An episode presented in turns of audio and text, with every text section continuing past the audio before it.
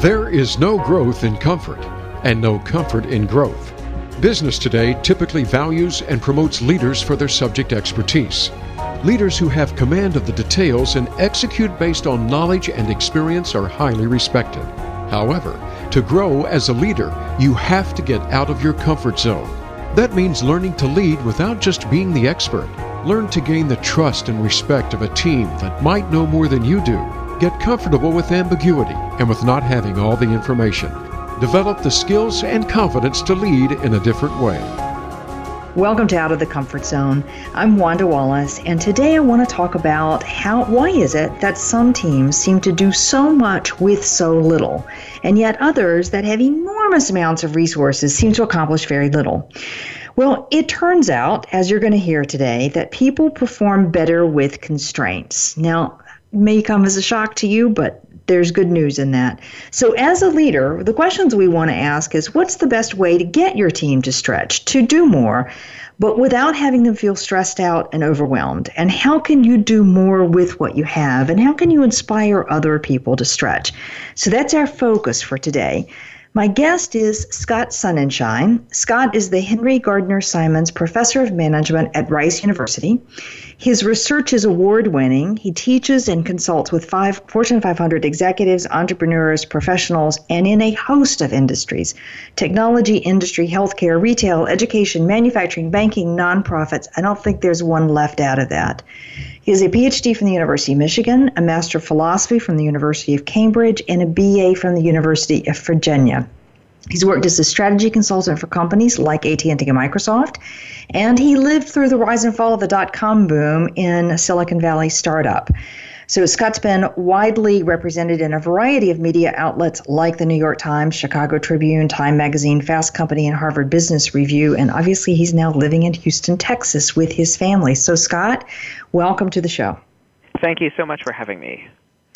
All right, now, and I should add that there is a lovely book to accompany this, and the book is titled Stretch Unlock the Power of Less and Achieve More Than You Ever Imagined. Okay, Scott, so you this book is about stretching and you contrast stretching with chasing. What do you mean by those two? There's two very different ways to think about how we work and lead. When we're chasing, what we're doing is we believe that we need more resources to be more effective, bigger budgets, larger teams, more time. And what happens is we orient our leadership to trying to acquire these resources. Now, with stretching, we have a very different philosophy. What happens is we take stock of what's already around and we free ourselves to be more creative and more engaged with what we already have. And what this allows us to do is to not only work quicker, but often more effectively. We're not distracted by the resources we don't have, but we're rather empowered by those that we already do have. So you can think of this as like a, a simple example. And imagine you're at home and you want to get a nail into the wall to hang up a picture.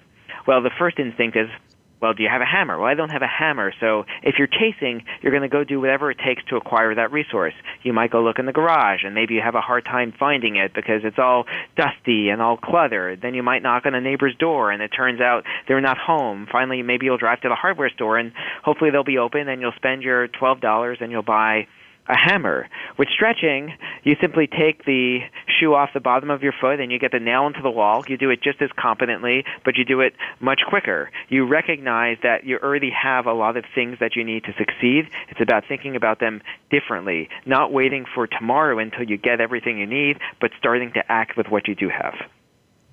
So, this is about not wasting time looking for other resources, so not a distraction.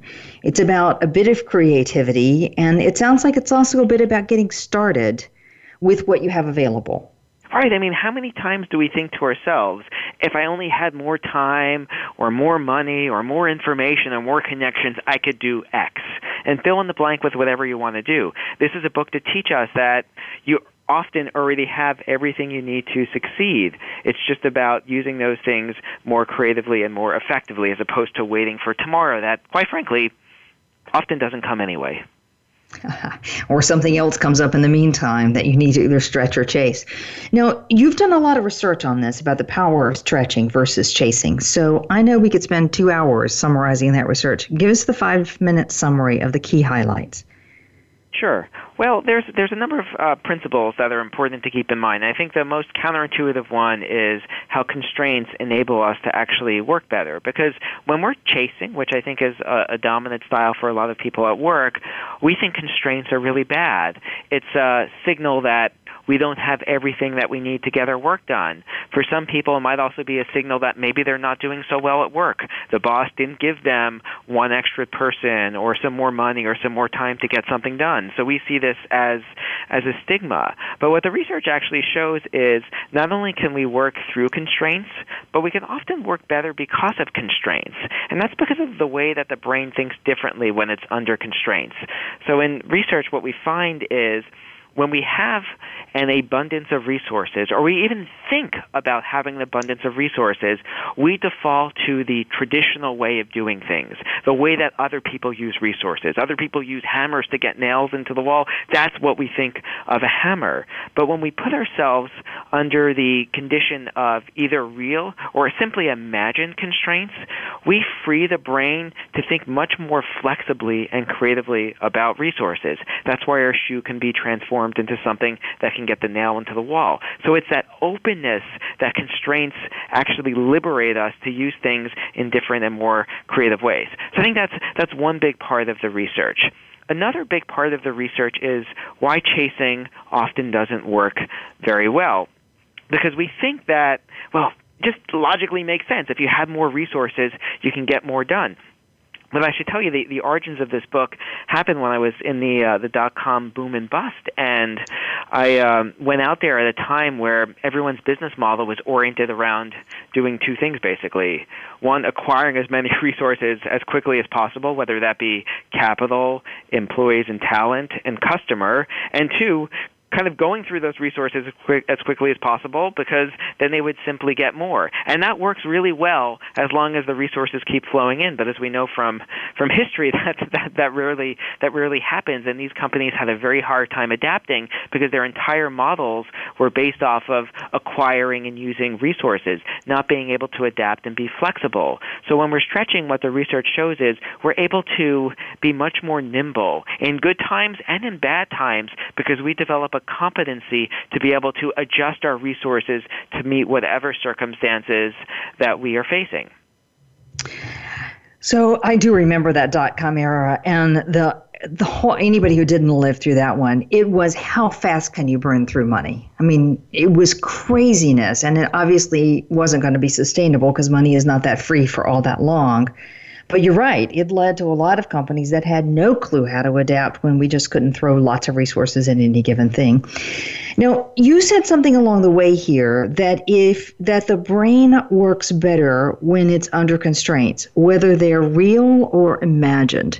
So, can I get the same effect by just imagining that we have constraints? Yes, absolutely. And, you know, look, we find ourselves in different types of situations all the time. Some of us are more fortunate than others, and we work in more resource-rich organizations, at least today. But the reality is, is most, most things are cyclical, and what seems good today might not be good tomorrow, and that's why it's important to learn how to stretch regardless of the times. So imagining constraints is one way that we can produce better work, even if we're one of those few lucky people who are finding themselves in resource-rich environments environment. So, in one study, simply reflecting and writing about a time when you were a child. So you're looking, you know, decades before before the present, and thinking about a time when you didn't have everything you wanted, helped get people into this mindset and made them much more creative and innovative. So it's not just about the real constraints that people face. Simply thinking about them unlocks that brain to be flexible too. Okay, so this is really truly about I think you said the word several times freeing my brain to think in a different way, to imagine possibilities in a different way, and to not go down the traditional route.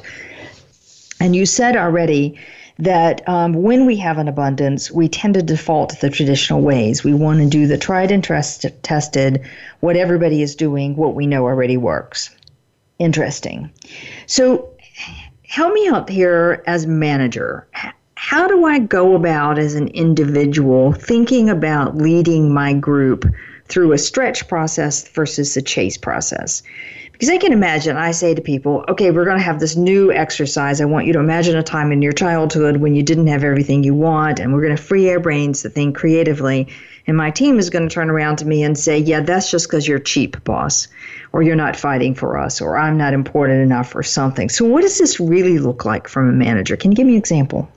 Yeah, I mean, it's, I, th- I think it's a great question because that is that is one of the uh, reactions that employees have when their their boss, uh, you know, might try and use this approach. And the reason for that is because these are cultures that over time have embraced chasing, where employees begin to judge the value of their careers and their projects based off the amount of resources that are handed to them. And leaders enable this type of behavior all the time. And you know, simple things they do, such as the budget that you get the following year is a function of what you spent the previous year, and it incentivizes people to not wisely use resources, but to squander the resources that they have or judging the worth of projects based off of resources. I was at a Fortune 100 company a couple of months ago when I was first starting my my book tour, and this was the first time in years that the senior leadership team of the company said,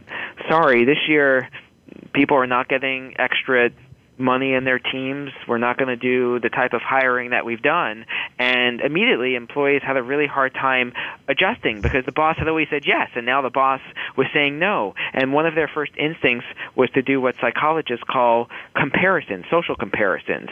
Well, I was told I'm not getting an extra headcount. What were you told? And you start making these comparisons, and it leads to this never ending dialogue with yourself that well, if other people are, are the boss is saying yes to them, what does that mean that the boss is saying uh, no to me? So I think the first thing that leaders need to do is get out of this chasing culture where everything gets judged by the amount of resources. We want to start judging things by the outputs, not by the inputs. If someone can deliver a project for less money, for less time, and with fewer people, that really should be celebrated. Whereas the reality is, we often reward people through our budgeting process by spending all of the money because that's how we set budgets the following year. So I think once we get out of that that chasing mindset, it's much easier to enable stretching because we're talking about our outputs and what we're able uh, to do.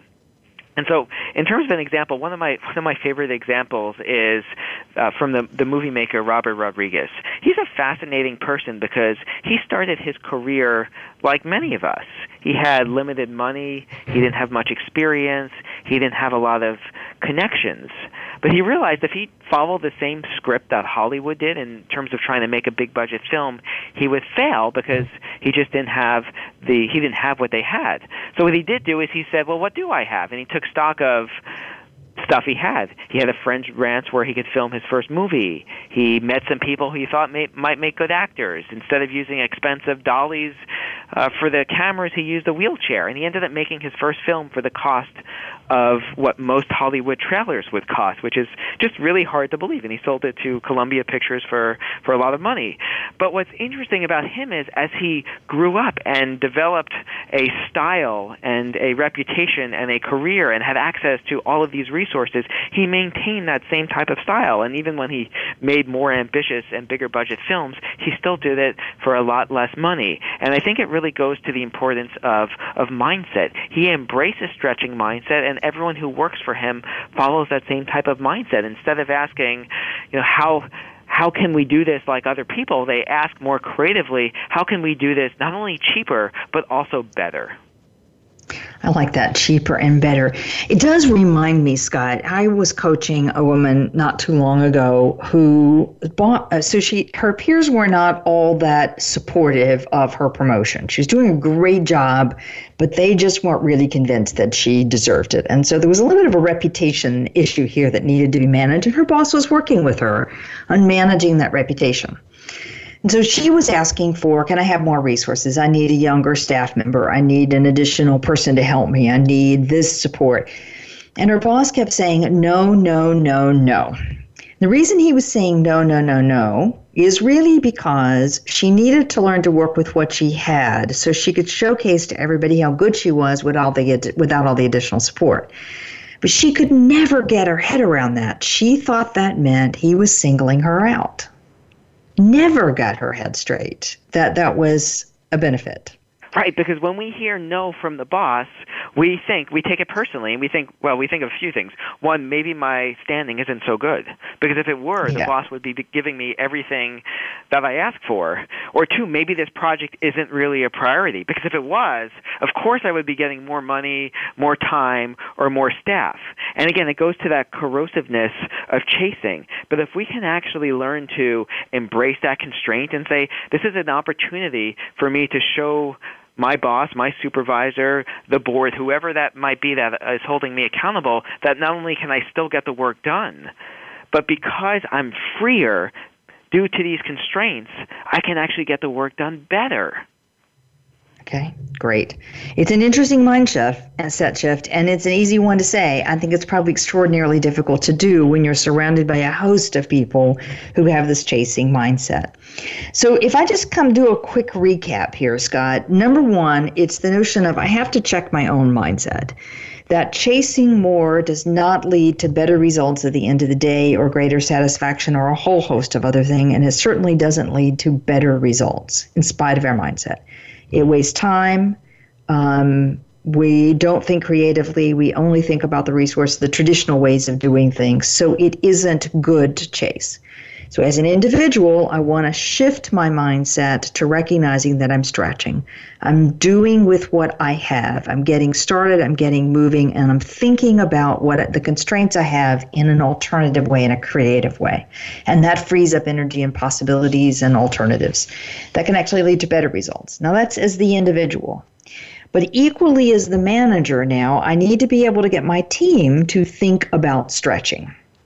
And we're going to come back from a break in just a minute and talk about how do you do that. So, what does this all really look like? So, did I get that right, Scott? That sounds great. All right. With me today is Scott Sonenshein. Scott is um, a professor at Rice University. The book we have been talking about is Stretch Unlock the Power of Less and Achieve More Than You Have Ever Imagined. When we come back, I want to talk about specifically what are the 12 things you need to do to stretch. And then I'm going to ask, well, what does that mean we're doing as managers and leaders? We'll be right back.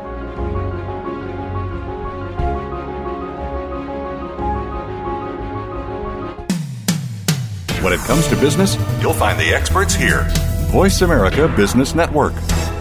If you want more information on the articles, books, coaching, and seminars we offer, go to our website at www.leadershipforuminc.com. You're sure to find some helpful links, videos, and more to help you create a winning strategy for your organization. Leadership Forum Inc., helping organizations get it and keep it. How is your business running? It should be running smoothly with nary a hiccup, like a finely tuned machine. But if you're like most businesses, yours may be running nowhere close to that. Listen for Operationally Speaking with your host, Sergio Samel. Our program will help you to run your entrepreneurial business easier, better, with less frustration. And by running it well, you're sure to be poised for faster growth. Tune in every Friday at 3 p.m. Eastern Time and 12 noon Pacific Time on the Voice America Business Channel. Looking for exciting video content live and on demand? Visit www.voiceamerica.tv for exclusive content you just can't find anywhere else. That's voiceamerica.tv. Tune in now. We're always talking business. Talk to an expert. Call now, toll free, 866 472 5790. That's 866 472 5790. Voice America Business Network.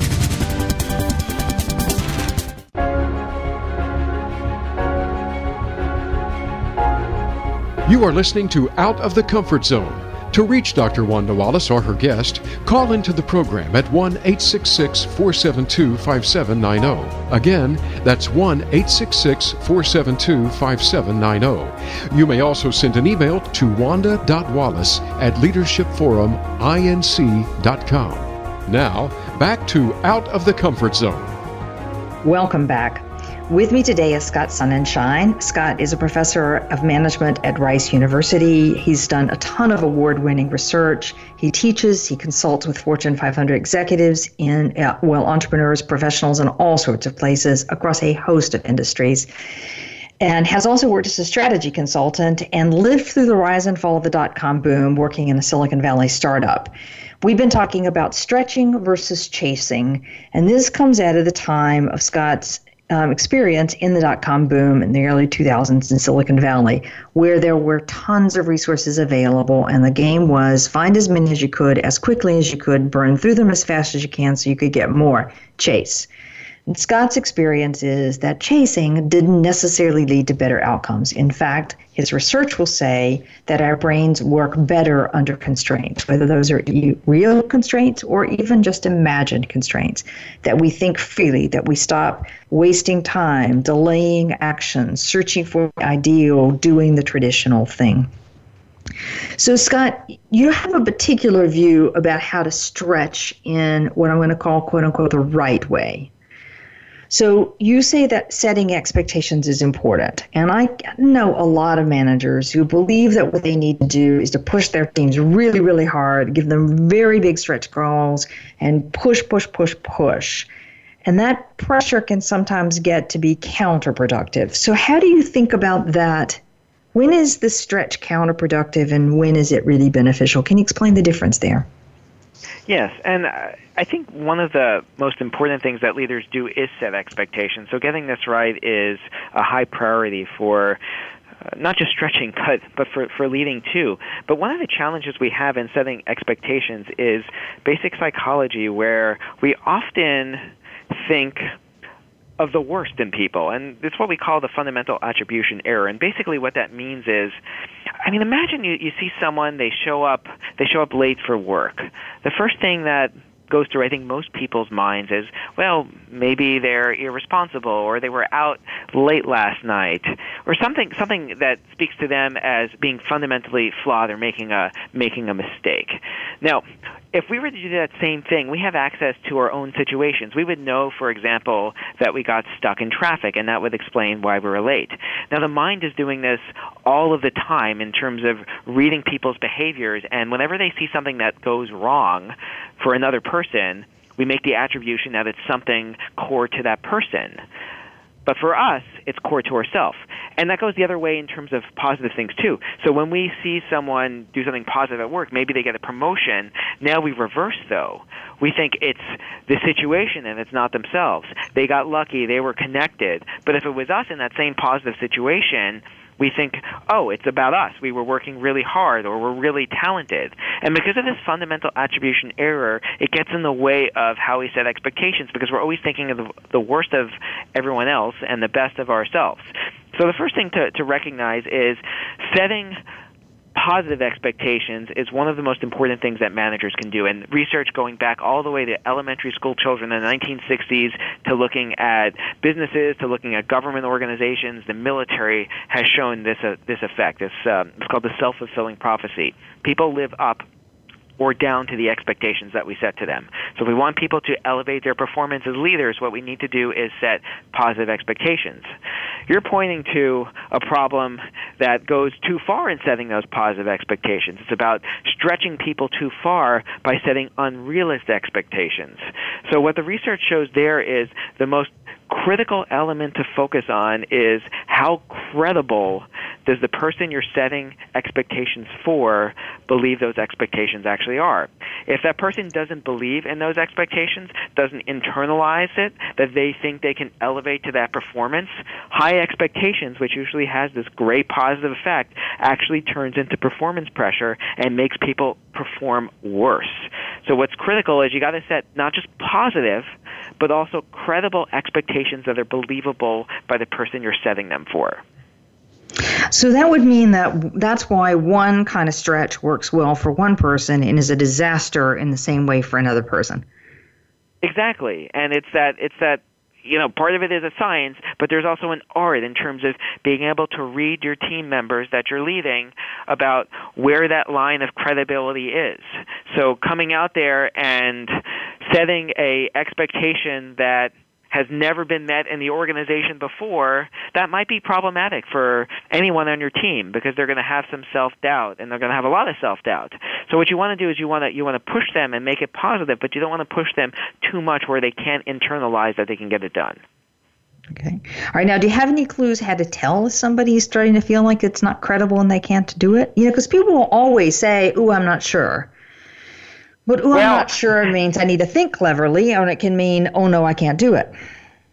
Well, so yeah, I mean, I think I think you know, hearing strong signals of self doubt is a clue that it's it's not set credibly for them. And you know, people people often want to self handicap themselves and kind of stack the deck and set set low expectations and then try and deliver deliver higher. But if you're hearing a lot of a lot of self doubt, you want to have a conversation with your team member about that self doubt and look for clues such as are they simply self handicapping themselves or do they genuinely have reservations that they can live up to this expectation? If they do have those genuine reservations, you can do one of two things. You can lower the bar or you can try and talk to them about those reservations and provide them with counter evidence that those reservations aren't necessarily true. But if you don't leave that conversation with them believing in the credibility of your expectations, chances are this high expectation is going to turn into uh, performance pressure. We all have jitters when it's time to perform, and we need to separate the true jitters from the self doubt that undermines the credibility of expectations. Okay. It reminds me, um, I've just been spending the last couple of days working through some issues around gender and women in organization. One of the comments that always comes back from performance reviews about women is they're lacking confidence. The research says that women are just as ambitious and just as confident as men. My experience, though, is that they show confidence in a very different way.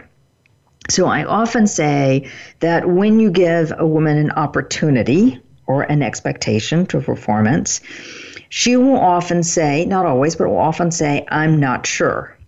But the I'm not sure is not genuinely I'm not sure. It's an invitation to discuss. I want to talk about it. Whereas men are much more likely to say, yes, absolutely. They may privately have a host of doubts, and it may even tip into the non positive area, but they're not as likely to say that to the manager. Now, do you have any similar experience on this, Scott? Yeah, I mean, I do think there's there's big gender effects here in terms of people communication uh, communicating their doubts. And in many cases it's the men's doubts that are much more problematic for leaders than the women's doubts because the men are trying to conceal it around a facade of strong confidence. But if you present that strong confidence and say yeah no problem I've got this but you're really teeming in self doubt that's going to turn those expectations into performance pressure, and it's going to make it really hard for leaders to be able to detect that you have those self doubts. And so you're just setting yourself up for failure there. So I think if leaders can try and create a safe environment where not just women but also men feel comfortable expressing their reservations about a project and talking through it and having that conversation, that's going to make everyone better off. Okay. All right. And one last thing. Is there anything I can do as a leader to help people adopt a more stretch mindset? Well, the entire uh, chapter nine of the book has a dozen practical exercises to to boost our stretch, and we can talk about some of my my favorites. Um, so one one of my favorites is this idea of just saying no.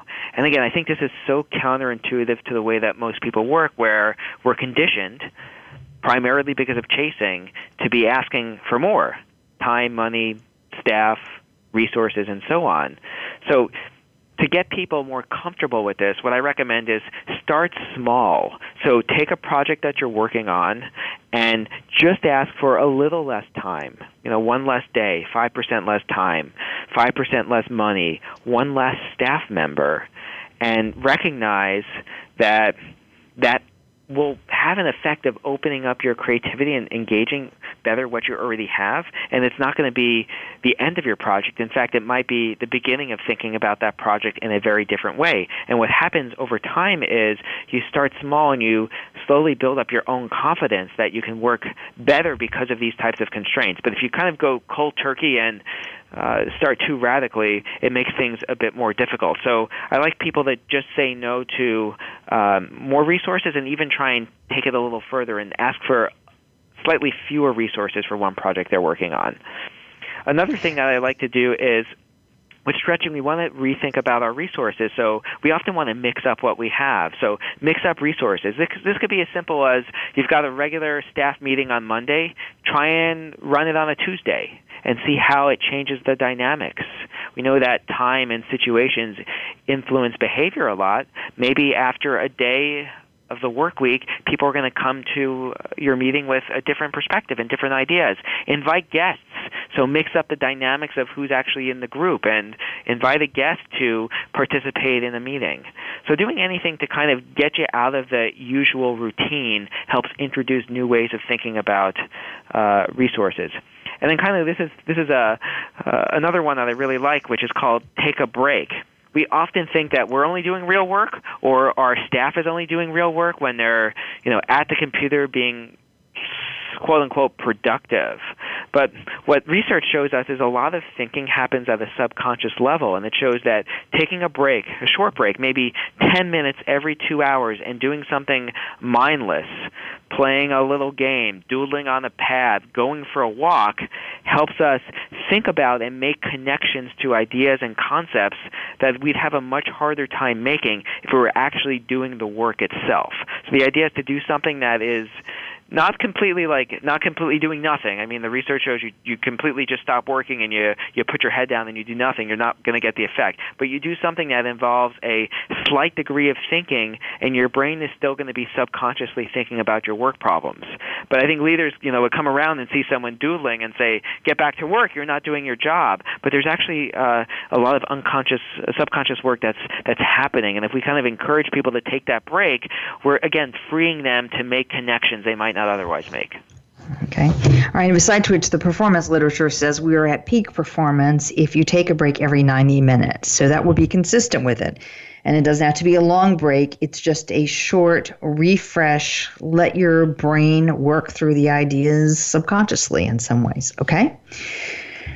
All right, so just say no. I love this one. Um, ask for a little less, a little less people, a little less time. Um, alternative is you can work with a consultant who tends to say, yes, we can get that done to that deadline, even if you think you can't get it done to that deadline, and they end up pushing you to do it in a different way. And then you mix up resources. That's three of the 12. Scott, I can't have you stop there. Give us some more of them. They're good ones. Well, I like um, one that I call planning backwards, and it's the idea that we think that our best performances come from the most planned out performances. And in some cases, that's actually true. But I'll tell you, we find ourselves in such a dynamic world right now where things are always changing, that it's hard to predict what's going to happen five years from now, or even one year, or even one quarter from now. If you think about where the stakes of planning are highest in business, it's probably large companies doing five year strategic plans. But what the research shows is there's actually not much of an effect on performance of those five year strategic plans. And in fact, some studies actually show a negative performance effect. What tends to happen is we plan for a world that no longer is going to exist by the time we think it's going to happen, but we still assume that we're in that same world.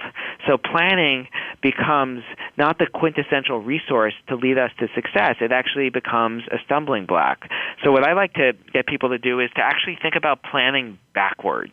And what I mean about planning backwards is instead of trying to predict an unknown future and tricking ourselves that we actually predicted it, just go about and try one project where you don't have a plan and then at milestones reflect back on what you actually did and that's what i call your backwards looking plan it's a diary it's a history of what you did and then after the project is done compare that backwards looking plan to the forward looking one you ordinarily would do. How are they different? How are they the same? What did that backwards looking plan enable? In some cases, what did it uh, prevent you from doing? And as we get more comfortable with this, we begin to learn how to work better through uncertainty because we realize some things are just not predictable. And if we assume they are predictable, we get into trouble when it turns out that they're not.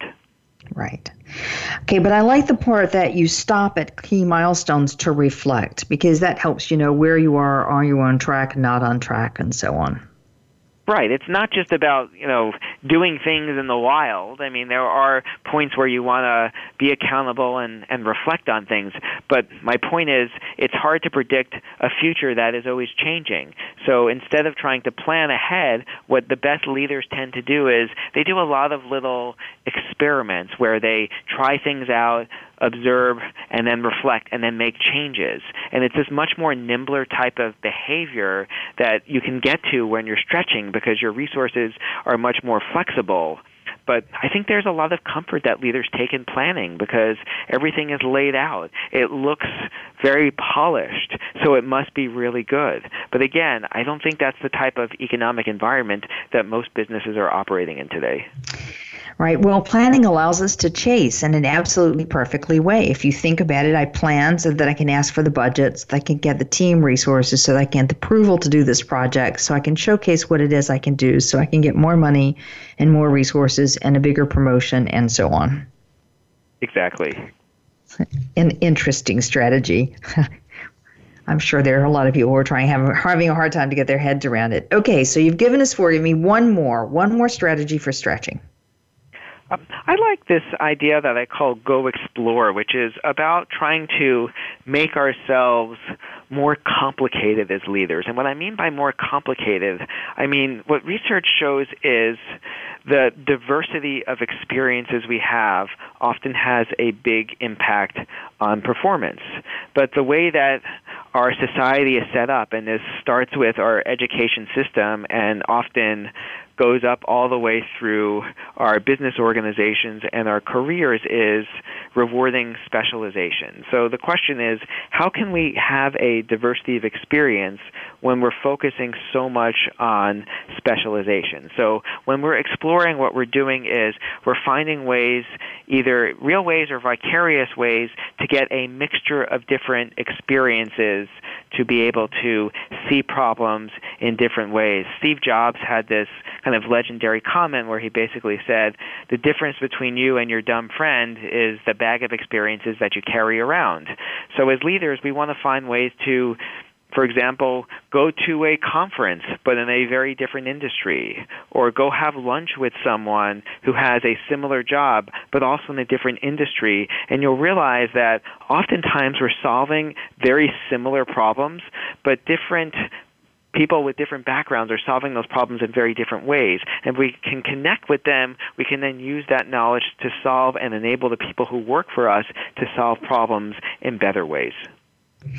Scott, that reminds me an old, old piece of research looking at Nobel Prize laureates, so people who were nominated for um, a Nobel Prize. I don't think they were necessarily winners. I think they were nominees and we they were asked about the piece of work they did that they thought was most generative, most creative, most sparking. It may not have been what they were nominated for the Nobel Prize for, but at any rate, it turns out that those were experiences where they did not have an abundance of resources, to be consistent with your story, and they were reading, living very um, broad lives, meaning they were reading broadly, they were interacting with people from all sorts of different places, and it was the pulling of one idea, one concept from one area into the thing that they were working on that made all the difference in the world. There's some other components of it, but they're right in there, right up there with what you're saying about stretching. Yeah, no, that's right. And it actually turns out that Nobel Prize winners also have a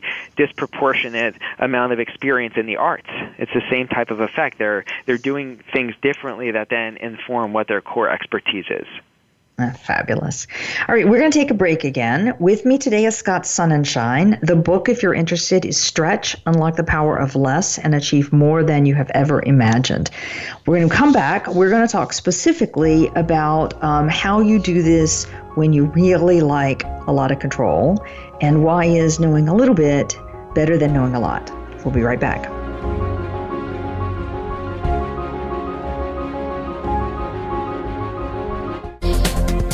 The business community's first choice in Internet Talk Radio.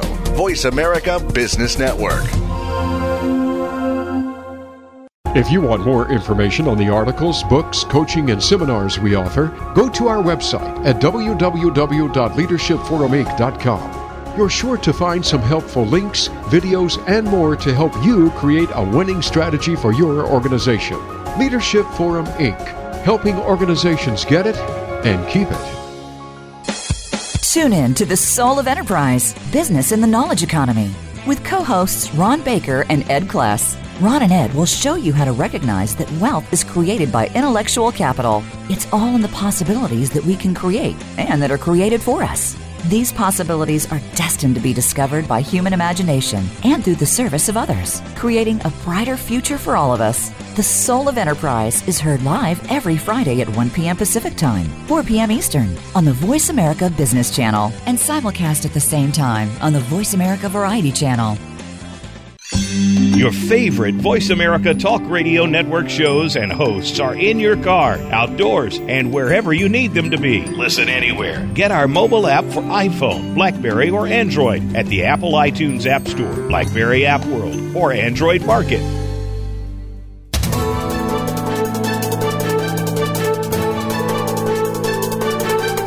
Whether the market's up or down, or if you're looking to improve your portfolio, our experts are ready to talk to you. Call now toll free 866 472 5790. That's 866 472 5790. Voice America Business Network.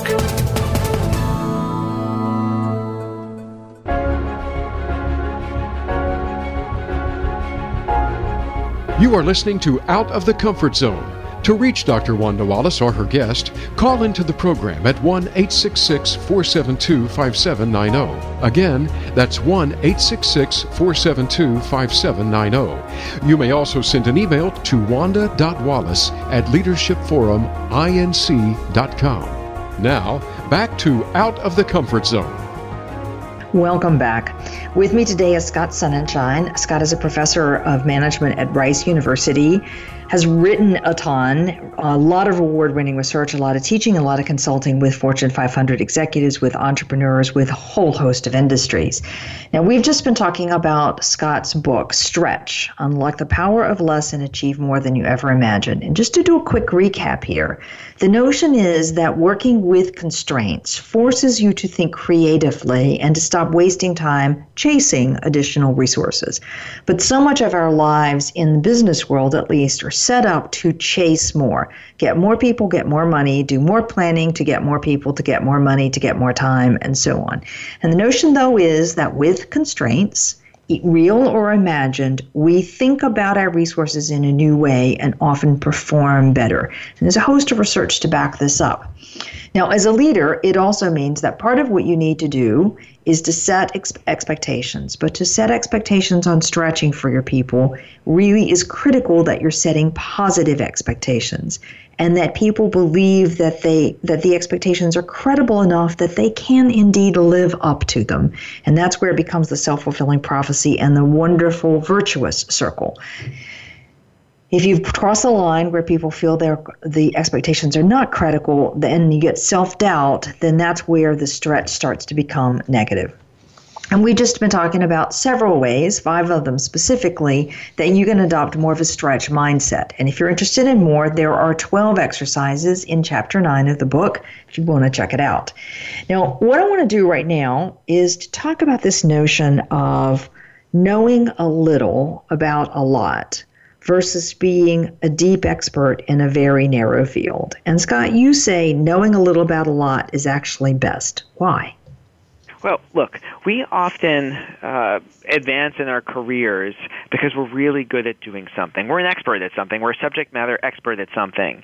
But as we move through our careers, we're going to end up knowing less than the people who work for us in terms of these areas. And what the research shows is what makes people the most effective leaders, the most effective problem solvers is if they can connect the dots between lots of different types of information.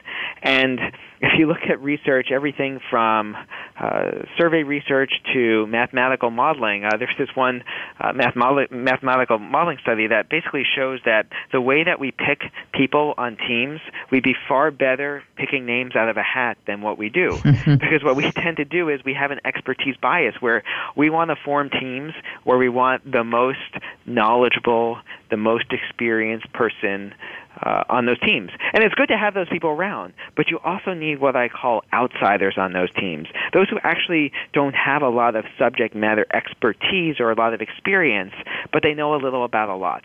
So I'll give you one one example from a from a study. This is a study looking at about 10 different companies uh, across several different countries, and they looked at 166 problems that scientific labs of these big businesses were trying to solve. And they asked a very simple question. It was, to what extent does a employee's knowledge of a problem affect how well they can actually solve a problem in that same domain. So think about this as a biologist. How, how likely can they solve biology problems? Now you might say, well, why even study that question? The answer seems so obvious. Uh, but actually, they found, I think, the reverse of what most people would expect, which is the more knowledge that someone had about a given domain, the less likely they were to solve a problem in that domain. But in other words, biologists solve chemistry problems better than the chemists and vice versa. And you might ask, well, why? How can this be when having more knowledge solve problems uh, better? Well, what happens is when we develop expertise in a certain area, we use that knowledge in very specific ways. But the types of problems that we're facing, especially businesses today, become more and more uncertain with lots and lots of changing rules, changing situations.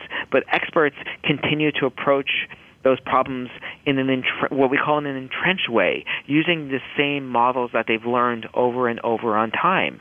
So what we want to do is we want to shake up our teams by putting outsiders, putting someone who's never solved a problem in that domain, and letting them import knowledge from other domains to help our teams be much more effective. Wow, that has huge implications about how you staff your team and also about why you should put someone in to lead the team who perhaps is not an expert in the area. And also why your expert should welcome someone leading them who isn't the expert. Enough knowledge, a little bit, a lot, connect the dots, thinking about the problems in a different way given that the title, the whole purpose of this show is about how do you lead when you're not an expert, I like that information. That sounds fabulous.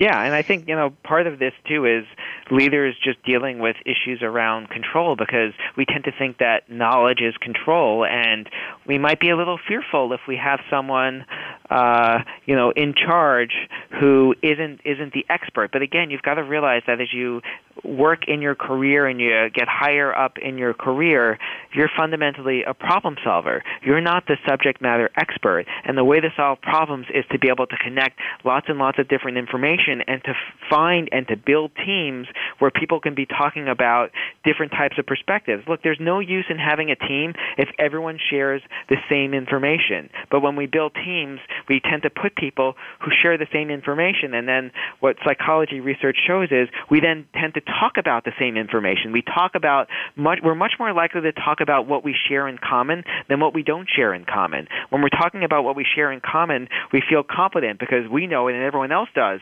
So we feel really good about it. So that makes it much less likely for us to raise our unique or idiosyncratic information. The best leaders are able to not just build those teams where people have that unique knowledge, but encourage people to raise that unique information because people are often reluctant to say things that other people don't know because they think it must not be true. And that's, to me, one of the most fundamental challenges of being a leader. Wow. That has huge implications for the whole notion of creating a diverse team and an inclusive culture, where you really want to encourage people to bring their unique perspective. Now, we typically talk about that as gender or race or ethnicity, and increasingly people are talking about it in terms of mindset. But it's extremely difficult to create an environment where I have something that nobody else really quite understands, or I think they're going to get, and I'm going to sound stupid if I try, and I'm never going to get them very far. It's very difficult to create an environment where it's okay to raise that unique information. So, any advice for how to build that environment? Well, it starts with the leader creating a safe environment where people are rewarded from saying things that other people might not agree with. You go in and you talk to some leaders, and they think that uh, the best performing teams are the ones that get along the best. but that's not actually true. You want some notion of conflict, conflict where you're, you know, have different ideas, not personality conflict, but conflict about what you should be doing, why you should be doing it, different types of information. So if leaders can set the tone where this is a safe environment for people to raise ideas, and even if no one has heard of those ideas, or even if it turns out we disagree with those ideas, we want to encourage people to raise that unique information because it serves no purpose being, you know, building a diverse team if people aren't raising diverse perspectives. Okay. I love it. So that would mean that when we're putting teams together, we need to make sure that we have some people who are outsiders, who have different information, different perspective, who can connect the dots, or as my guest last week said, who can ask the right questions. And then we want to make it okay for those people to not have the same information as everybody else and to be able to raise unique information or to share perspectives from a very broad set. So we're not talking about the same facts, the same data, the same observations and experiences in the same way. And then equally, um, we want to make sure I've lost my train of thought there. I'll leave it at that one. Okay, now any other advice about for people who like control? How can we manage when I really am comfortable with control? And what you're talking about is I don't have control in the same way. Well, what you can control as a leader is the process and the process of creating an environment that's healthy that has good group dynamics has the right people in the room and they're talking amongst each other in the right ways but if for you control is going to be all about knowing the most i think you're going to really struggle as a leader because you're not going to know the most. Uh, what you are going to be good at is being able to set the conditions for other people to share that information. So I think we need to get rid of again I think this is a relic of chasing is that the more information I have, the better leader I can be. It's not about having the most information, it's about creating the best conditions to let other people share and thrive. Well, and your whole premise on this one by, is that it, it, no one person has all the information we need at any rate. That problems are complex, the world is changing, there's uncertainty, it's evolving under our feet constantly, and so therefore the diverse perspectives are really the ones that are going to help us break through. Exactly. Okay, I like that one. Okay, Scott, we've got just a couple of minutes left. Any last piece of advice that you would offer for anyone around how to stretch more effectively or lead an environment that's more focused on stretching? I think I think uh, the, the the gist of it is if we can just follow two simple principles, we're going to get there most of the way. And the first is recognizing that we often overestimate what we need to succeed. And then the second part of it is we underestimate what we already have. And if we can get those two things right, I'd say we're we're 90% there. I love that. We overestimate what is needed and we underestimate what we have. Okay, Scott, there is a ton in all of this that I'm going to find a hard time kind of synthesizing. But if I say the general notion, just to go back to the very beginning, is we spend way too much of our time chasing. We chase more resources, more time, more people, more opportunities, more recognition, more information, more knowledge. We chase. And we spend our time chasing, thinking that we don't have enough. As you just said, we way underestimate what we already have. The contrast is to look instead at the constraints and see the constraints as a positive thing. And the notion is to use the constraints to free time and to free creative energy, and that we're going to call stretch. There's some principles around stretching, and one of those is to look at what you already have and think about using it in a different way. There's some exercises that allow you to do that in a very creative, interesting way, like planning backwards. I think that was a very clever one. And also, as a leader, what I want to do is to set positive expectations that people believe are credible enough at the individual level that they can imagine living up to. And that's what creates the positive reinforcing cycle. I love that idea. The book, if you're interested, is Stretch the Unlock the Power of Less and Achieve More Than You Ever Imagined. So, Scott, thank you for being on the show today. Thanks so much for having me. All right, next week we're going to be talking with Lee Caraher again about millennials, and the book we'll be talking about is The Boomerang Principle. Join us then.